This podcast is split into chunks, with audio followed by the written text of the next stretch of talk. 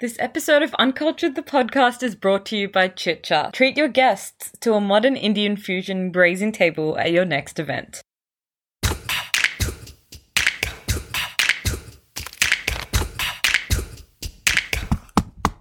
Is this thing on? Cool.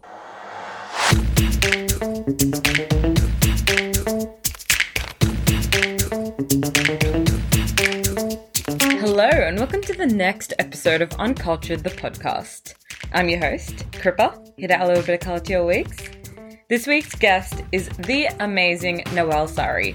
Noelle has risen to meteoric influencing stardom as a modest fashion influencer. She has 234,000 followers at the time of recording.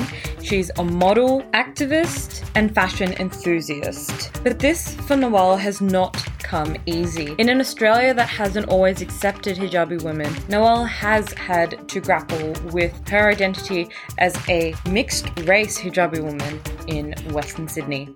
So without further ado, here's Noelle. Noelle, thank you so much for joining us at Uncultured the podcast. I'm absolutely honored to be interviewing you uh, especially during lockdown where you know there's not a lot of exciting things happening. So this is the highlight of my week. Likewise. This is the first thing i've done all week so. Oh, amazing. I'm glad i'm glad i'm glad we're keeping each other keeping each other happy in lockdown. I know. We're good. We're on the same wavelength. I'm i am i've been obsessed with you for a very long time and i think what you do is awesome. The work that you've done in modest fashion and influencing for hijabi women has been amazing. And so thank you I'm I'm really excited to hear where everything started. Well, I put the hijab on when I was 15. I was in year 10. And for me, I was at this point in life where I have always been like a little fashionista. I've always loved fashion. And I thought once I put the hijab on, I had to leave that behind because mm. I didn't see women who looked like me pursuing that industry. So when I was 15, I thought I'm ready to wear the hijab. I already dressed fairly modestly, regardless. I was always wearing like three quarter or covering my knees because that's just how I've always dressed. So I was like, you know what? I'm ready for this, the next step. So then in year 10, I put the hijab on, which is a whole nother story within itself of like the high school experience of that. But yeah, um imagine. And I kind of got into this headspace of like, okay, now I have to leave behind my fashionista side and put that on pause. Tell me what being a fashionista meant to you before making the decision yeah. to, you know, put the hijab on because mm-hmm. obviously until you were 15 you, you would have had a whole bunch of different passions. Tell me what life was like prior to making that pivotal decision. Yeah. Well, I, I think like most young girls who love fashion, it was like one, making sure every Eid was like my best dress time of the year every time. I was so obsessed with shopping. And then it was, I loved fashion films. I wanted to go to like New York, Paris, London fashion weeks.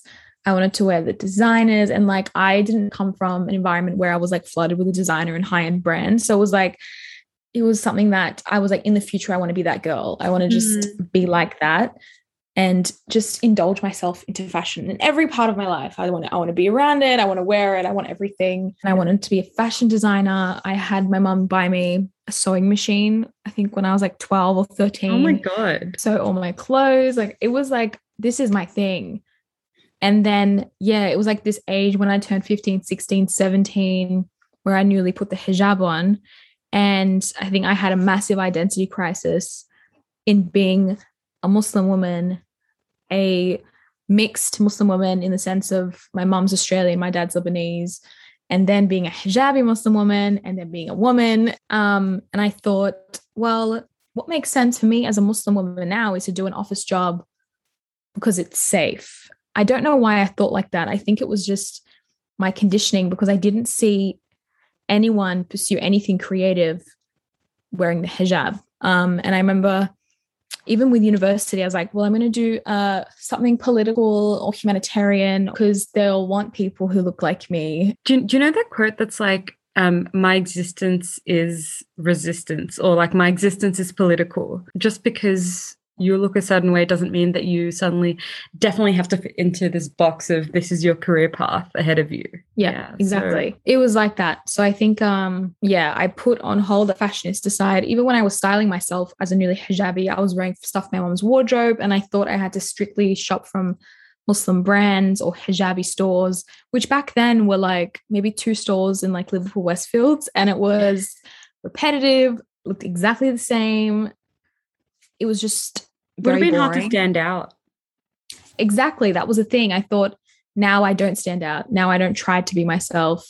Now I fall into a box mm. of a community of women, which I then realized was so different and so many people are so different. What was your kind of relationship to religion prior to making the decision and like what led to making that decision and how did your yeah. relationship with religion change? I know that's a really packed question.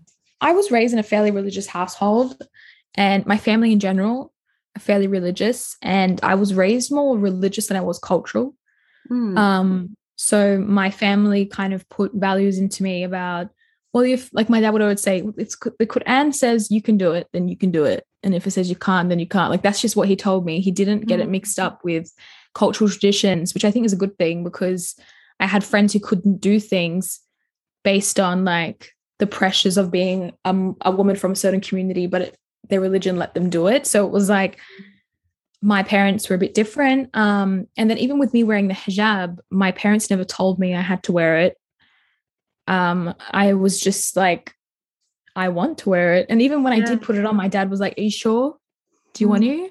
Mm. Are you, are 100%? And I was like, Yes, I want to do this. And it was, ended up fine. Um, I'm having a bad hijab day today, actually. Um, but uh, it's like, it looks like, good. Thanks. It's slipping off. Uh, when I did decide to put the hijab on, I was 100% sure, and it fit well into my lifestyle. Which my is, mom wore it, as I said. Yeah. Which is um, it, it's so ironic that the that the stereotype is that oh it's it's oppressive. Actually, the fact that you're telling me not to wear it is oppressive because it's a choice exactly. that you made. Exactly, and I think I was only ever surrounded by stories of women who made the decision themselves. So when I heard that narrative, it was like, where? What's going on? And I realized that, you know, that there are some women who have a bad story with it. I mean, as many things in life. But yeah, I was just always every woman I knew was like, I, I chose to wear the hijab today, and everyone's like, yay. And I was like, that's such a good thing. And then your mom would buy you some like fun hijab colors, and then your aunties would be proud of you. Like it was just that's how it was yeah. like in the community that I was from. Um, so yeah, when it got when I got older and I heard, you know, the hijab is oppressive to women and it's because a man doesn't because a man doesn't want to look at you and because um we have to cover our beauty. I was like, what? Mm. Where is this coming mm. from? And the narrative's coming from people who love telling women what to do. We're done with it. Don't tell us to cover and don't tell us to uncover. Leave us alone. How, how did being half Australian play into um, play into it? Did you feel like I mean, you said your mum wears a hijab, so I guess that might have played into it differently. But did you feel any different because of being half? Yeah, I think I did. It's always been a part of me since I was like in primary school. It wasn't like it hit me later, then it became an issue. It was like it was always there with whether I like even brought it up or not. Um, in primary school, it was I was the Australian girl, or I was the the white, mm. the English girl, and I was like, okay, because I got the freckles, no mm. worries, got it. And then when I went to high school and I was surrounded by people who were very multicultural, I was the Arab or the Muslim. And I was mm-hmm. like, mm. okay, so things have changed now. Um, and then when I hung around people from a Middle Eastern community, then I was wasn't Middle Eastern enough. So it was like I never felt placement, I kind of always jumped around friend groups as well. I never felt peace within like a few people because as I was changing and finding myself, I just didn't feel a sense of belonging. So when I was adjusting to my Middle Eastern side and my Arab culture and feeling like, no, it's okay and I can accept this is who I am. And I don't know absolutely everything. I don't know how to speak the language, but I still belong in it. It was like now how do I hang around people who are on the same wavelength as me? Because, you know, like you hang around people who are Muslim and you're like, okay, we can connect. We have the same morals. Oh, you guys are all speaking Arabic and I have no idea what you're saying and I'm being left out. Cool. I'm going to go hang out with my friends who are on the same wavelength as well. But then it's like, but then our morals don't connect up because I can't go to parties every weekend and I can't relate to you about like kissing boys after school. So then it's like, where do I find myself? And I don't think I did until after high school. It was always something that was like, which side am I going to show more of? Even like my music taste or like how I dress, it was like, oh, that's because you're like your mom's white. I didn't find comfort in it until after school when I wasn't around kids who were trying to find themselves as well and making it mm. chaotic. What made yeah. you kind of find your place? I think social media was a big part in that because it opened up a whole community of Muslim women who are so diverse. And it showed me that like I'm very normal and like there are a lot of people like me who have the same experiences, um, which is amazing. But I also think fashion was a big outlet for me because when I was thrift shopping and spending time alone and like finding styles I liked, and exploring the industry, it was like overwhelmingly, oh, this is where I want to be, and this is who I am, and this is where I belong, and I feel comfort in this. And my chaotic identity makes sense here. I mean, I can imagine what that identity crisis would have looked like, and I, I, I, think it's it's amazing that you had fashion to guide you. You mentioned that you kind of left fashion behind because you were now going to the safe lifestyle of working in an office, seeing what was expected of you because you were excluded from mainstream media and mainstream influencing. What? Why do you think modest fashion is viewed as oppressive? Mm-hmm. Oh, I think it's many things. I think it's the lack of authentic representation given to Muslim communities or given to Muslim countries, even. I think it's just this whole idea of the media villainizing things that they don't find normal or comfortable because it goes against Western norms. What Muslim women do or Muslim men do is just so chaotic to people because it's just different to them. They haven't safely sat down looked into it. I think it's just a whole bunch of chaos that's left online and through traditional media for so long that's so damaging. Um, and as a Muslim woman, it infuriated me growing up I remember having so much resentment at a young age towards the media, which is like not normal. Like being in year six and year seven and being like, I hate Channel 9, I hate Channel, like talking like this because I was like, they always put pictures of Muslim women dressed in all black and a man, Muslim man did something. And then it was terrorist attacks and all these things. And I was like, why isn't anyone just passing the mic to a Muslim to ch- to chat about anything good and progressive. Look, why is it always looking like this? And because of that, it led people like me to have issues in high school and primary school with bullying because yeah. these kids came to school with all these ideas in their heads that they watched on last night's news and their parents were feeding them and then they were projecting that on me and it was like i there were i mean there's so much racial bullying in high school but there's religious bullying about things that I'm like, what even is going on right now is like weird. Because yeah. I remember having kids in school mock the prophet and then throw a bag at me saying that there's a bomb inside and then putting a towel on their head and like it's all these things. And I was like, I didn't even have the hijab on at this time as well. And I was so angry and I thought I had to fight back for myself until I told my dad and he told the school and then you know the the principal got involved but all these things. And now I look when I, as I'm older I'm like these kids were just projecting what they were consuming yeah. from either their parents or from the media. And it's like can I even blame them? Like they were so young. And the toll but, it would take on you. And exactly. probably this is a really common story for a lot of uh, Muslim school kids it's not normal to have to have your parents get involved and your principal get involved like that's not something that Yeah. everyone can relate to, but I can imagine it's really common in Muslim Yeah. communities. my school as well was fairly multicultural, but there weren't a lot of Muslims or like visibly Muslim people. So I think that was a massive part in as well because of those incidents and like even things about like being Arab and then teasing body hair and all those things. And I'm like, oh my God, when does it stop? But Yeah. um it So kind of did- shaped me. So that's good. Yeah, I mean, yeah, I guess I guess that's w- one side of it. When did you feel like you could? When did you reclaim it? Because you have like absolutely 180'd and Mhm. um, reclaimed everything that you've gone through. What kind of propelled you into that? Hmm. I think I think for me it was I have so much resentment against the media, the media industry. And I thought, okay, I'm getting a chance to have a play in that. I'm getting a chance to, you know, actually say my perspective and my experiences from a positive light into Australian media or the creative industry. And I thought I need to do this because it's never happened before, which is crazy. Because I remember seeing the UK and the US doing it way before us, having hijabi Muslim women in part of mainstream campaigns.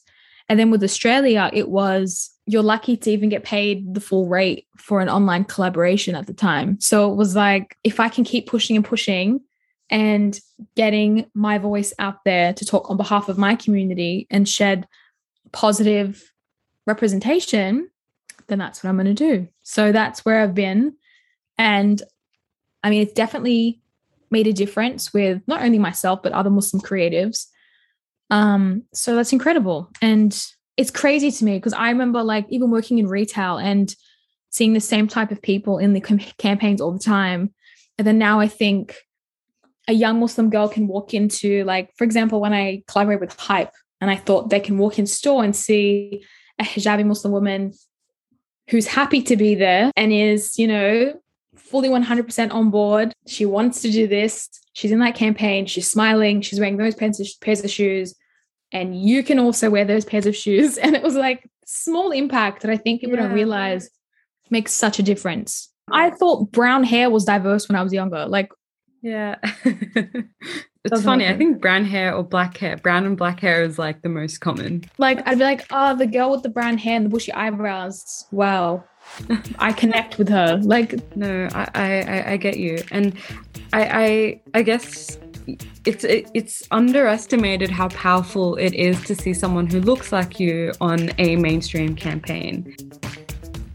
While we take a break in the middle of this episode with Noelle Sari on Uncultured the podcast, I am so excited to announce our next sponsor for this episode. Are you bored of having the same desi food at every event you go to? Sydney's Indian catering scene hasn't seen any variety in so many years. At least not until Chit Chaat. Chit Chaat is changing the Indian food catering game one event at a time with their modern Indian fusion grazing tables, the first of their kind in Sydney.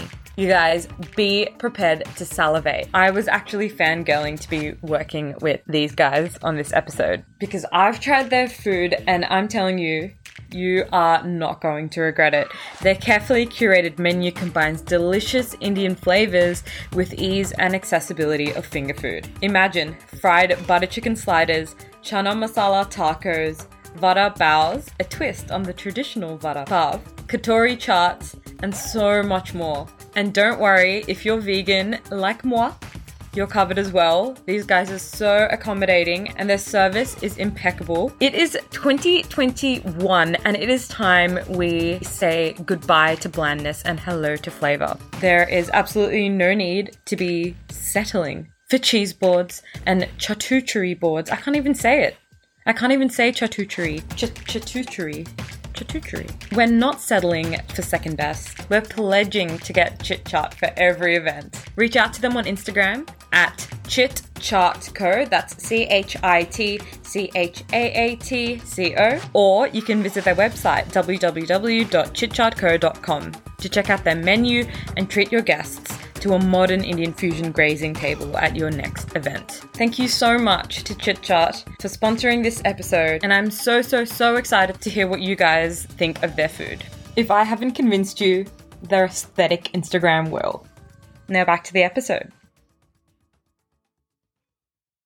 Do you think the media has changed and where does it have to change more? Media has definitely changed. Um, Australia is way behind a lot of countries. It's definitely changed though. And I can see, like, I go on set and it's me representing modest Muslim, Middle Eastern communities. And then, you know, there'll be a black, brown woman around me, Asian, incredible. We're doing good. But then there's a whole nother conversation of are we paying the same rates mm. for these people? Are we having people of color or diverse people behind the scenes? I most often see is never the, the case. Yeah. There'll be diverse people in front, and then behind is the same type of people all the time. And I yeah. think that's not progressive though. Diverse shows have so much um, backlash because the people that are making the diverse storylines are not they're just yeah the same people they're just old white men yeah. and as a result exactly. it's like if you had a brown woman or a hijabi woman or a like gay man in on the board we wouldn't have this issue of misrepresenting a community and like mm-hmm. angering us because you're you're yeah. branding yourself as this really woke show yeah and you know who needs to hear that? Netflix. yeah, yeah. But, I'm thinking um, of like specific shows. yeah, Netflix. Stop taking the hijab off us mm, all the time. Yeah, so infuriating. there was this really. Um, have you watched Elite? I refuse to watch that show. I've heard because, so much bad things about it. Yeah, it's a it's yeah. so what they do is like once she takes her hijab off, it's like she's empowered and beautiful and like God. it's strong and it's like she was that way at the beginning. It's just that people weren't responding it's to always, her that way. It's always every Netflix show I've seen that has a Muslim hijabi woman in it, mm-hmm. she takes the hijab off or she has a bad relationship with her parents. Mm. She falls in love with a white boy who mm. is, is like such an angel and she's going through so much. Or it's something like, I don't even, something so rebellious that we're like, why can't you just put a hijabi Muslim woman yeah. who's happy, loves her parents, goes to school, loves another Muslim boy? Like, hey, that's a fun idea. And just let mm. her be. Why is it always this rebellious, chaotic, like, oh my God, so much. Yeah. But yeah, there's that. And then there's also body representation. And then I think with Muslim women, a lot of companies will put me, for example, and go, yes, diversity. But I'm like, but I'm still white. Mm. so you need to look into that. We're doing good, but there's so much room for improvement. I want to see diverse hijabis. I want to see hijabis of different body types or just Muslim women in general or any woman because it's really bad. But yeah, there's there's a lot of room for improvement, definitely. I think I think the the front the parts that are facing the public are like yeah tick box all done but you're mm-hmm. right it's about how people are treated or how people are represented like the nuances behind it and it, whether it's actually going to be effective in terms of yeah. making people feel like they're they belong and mm-hmm. representation you're right like where are the black hijabi women where are the bigger like body diverse um, women yeah. and i think there's there is a ways to go but that being said you have paved the way for so many people to um to to firstly feel like they belong but also to feel like they they can do what you're doing. Tell me about your relationship with modest fashion. So, what did you set out to do with with your kind of interest in fashion post hijab and what's your fashion sense like? Ooh, um, my initial plan was not this. I didn't even have a plan. I was in uni studying um international studies. Don't ask me what that is. Never really understood it. And then um, I went into communications because I found that I have a creative side and I thought I should embrace it. I was striving for something humanitarian, something impactful, something stable. It was really important to me to have financial stability as a Muslim woman for myself. Um, and I thought it was just a side hobby. So I would like model for small businesses and just like save money and thought, yeah, this is like a side hustle until you know I'm good. And I was working like two or three retail jobs at once while studying it sometimes. I think maybe when I got to like 50 or 60K was when I thought if I can work with brands that I adore and combine my personal passions and the idea of representation and my Muslim identity into one, that would be incredible. And I kind of strived for it, but I was still working, still studying. And I was doing that up until like 100K. And then 100K was when I was contacted by a management agency. And I was like, mm, don't know what I'm doing. Um, and then from there, things got better. But yeah, literally it was up until 100K that I was like, this is my full time thing. Yeah, wow. Which I think, I don't know if that's fairly common, but I think maybe it's because I come from a household where my parents were like, don't put all your time into this, mm. still study, finish this, which I ended up doing. So it's fine. But yeah. yeah. I think it's hard to kind of convince even yourself that Instagram or social media or influencing is something that will be stable whereas mm-hmm. the world is changing and so once yeah. you convince yourself and you're you're convinced and then it's a matter of convincing your parents but what do you set out to do with your i guess there's two aspects of it firstly you're influencing on instagram and your fashion but then the other aspect is working with brands mm-hmm. um i would say I have like lists in my head. I have my personal passions, and then I have my career bad boss things that I'm like, this is this is incredible. So I have like I've always dreamt of like doing fashion weeks. And I actually attended my first ever fashion week this year, which was Sydney Fashion Week. Amazing. And I was like, I love this. I want to do them everywhere else. Maybe not Paris, because they're a bit, you know, rude. But um, London and New York. London and New York, the doors are open. I'm looking, would love that. Um, and then I have like working with brands that I think need hijabi Muslim representation. Then I'm sitting there like, would love to work with you. Who knows that will happen? Never say never. I love doing campaigns. They're my most favorite thing to do because I feel like there's always a story attached to it, which is very important to me because I don't want to ever do work that's just simply for the money and the traction of it. I really want to have a story attached to it and have a narrative attached to it. Traveling, learning more stories, finding more avenues that need impact, more places that need the hard conversation. Mm. Um, but I think if COVID taught me anything, it's to not plan. I'm gonna, I'm gonna just wait. Go with the flow.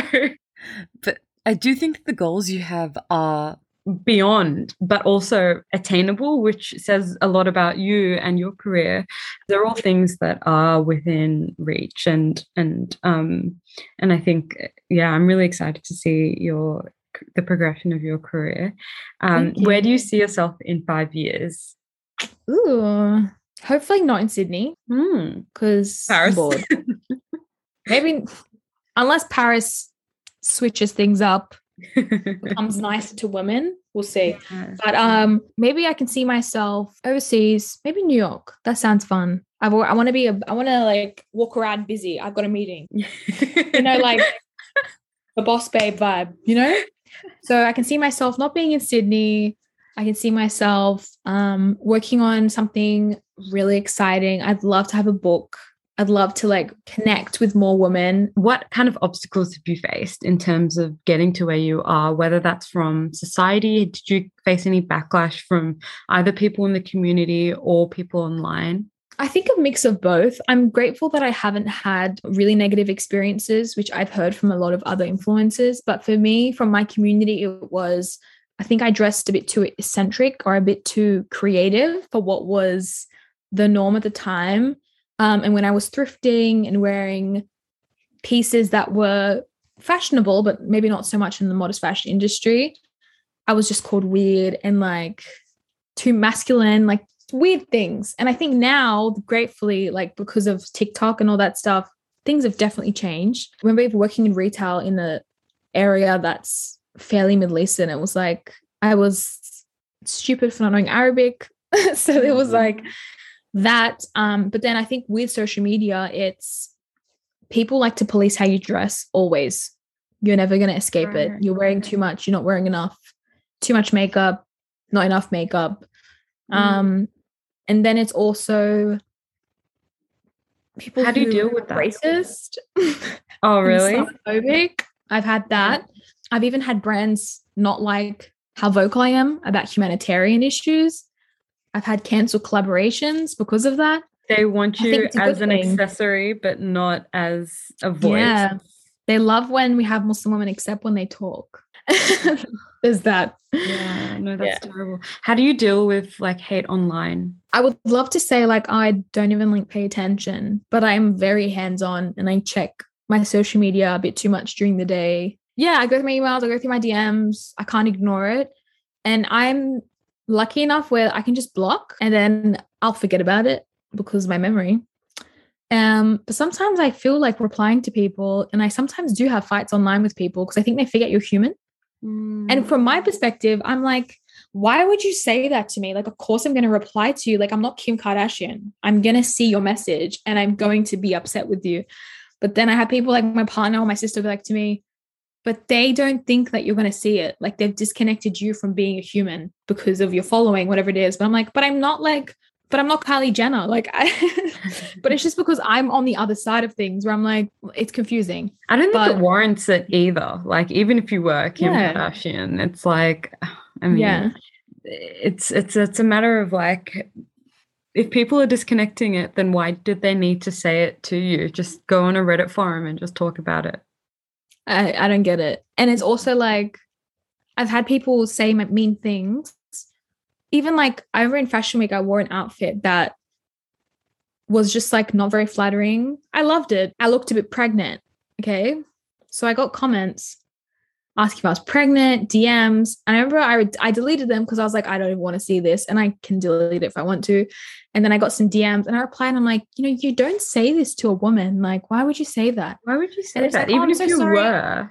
Yeah. I'm like, you... and exactly. And they're like, oh, I'm so sorry. I love you. Big fan. I'm like, uh love you too yeah. yeah please don't say that. You know there's always there's always something. It's never going to go away. Maybe if instagram can like be better Please. which is interesting. They have so much filters on talking about covid. I'm like mm-hmm. why don't we adapt that to like racism? Yeah. That's or actually like pedophiles? That is so assault like yeah. That's so interesting because yeah immediately as soon as covid became a thing it was mm-hmm. like, yep, immediate filter. Even if you say like Rona, it pops up. Yep, exactly.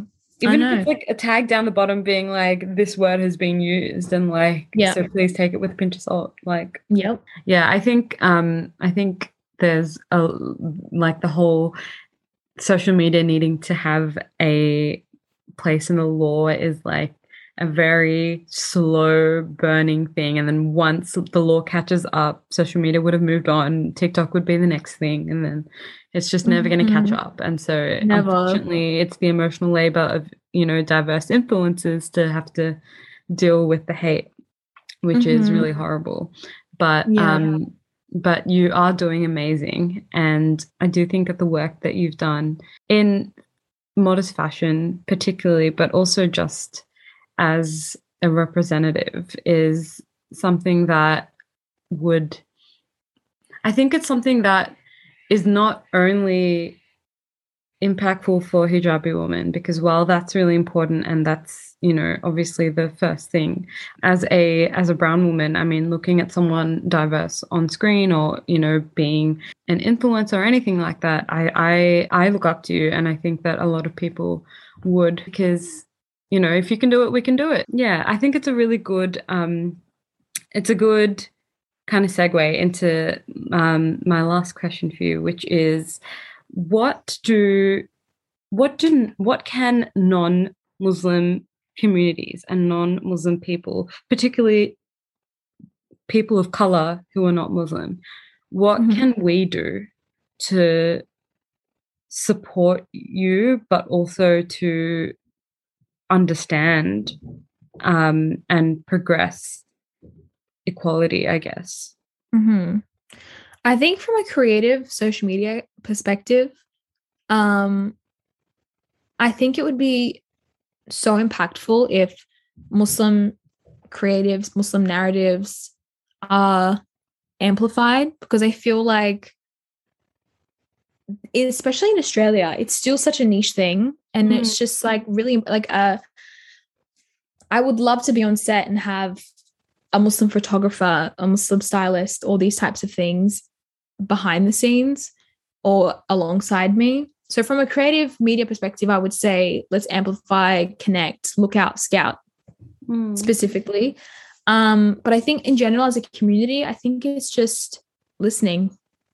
It comes down to being peaceful, understanding, looking at doing research, um, talking to your neighbor, all these types of things make such a difference.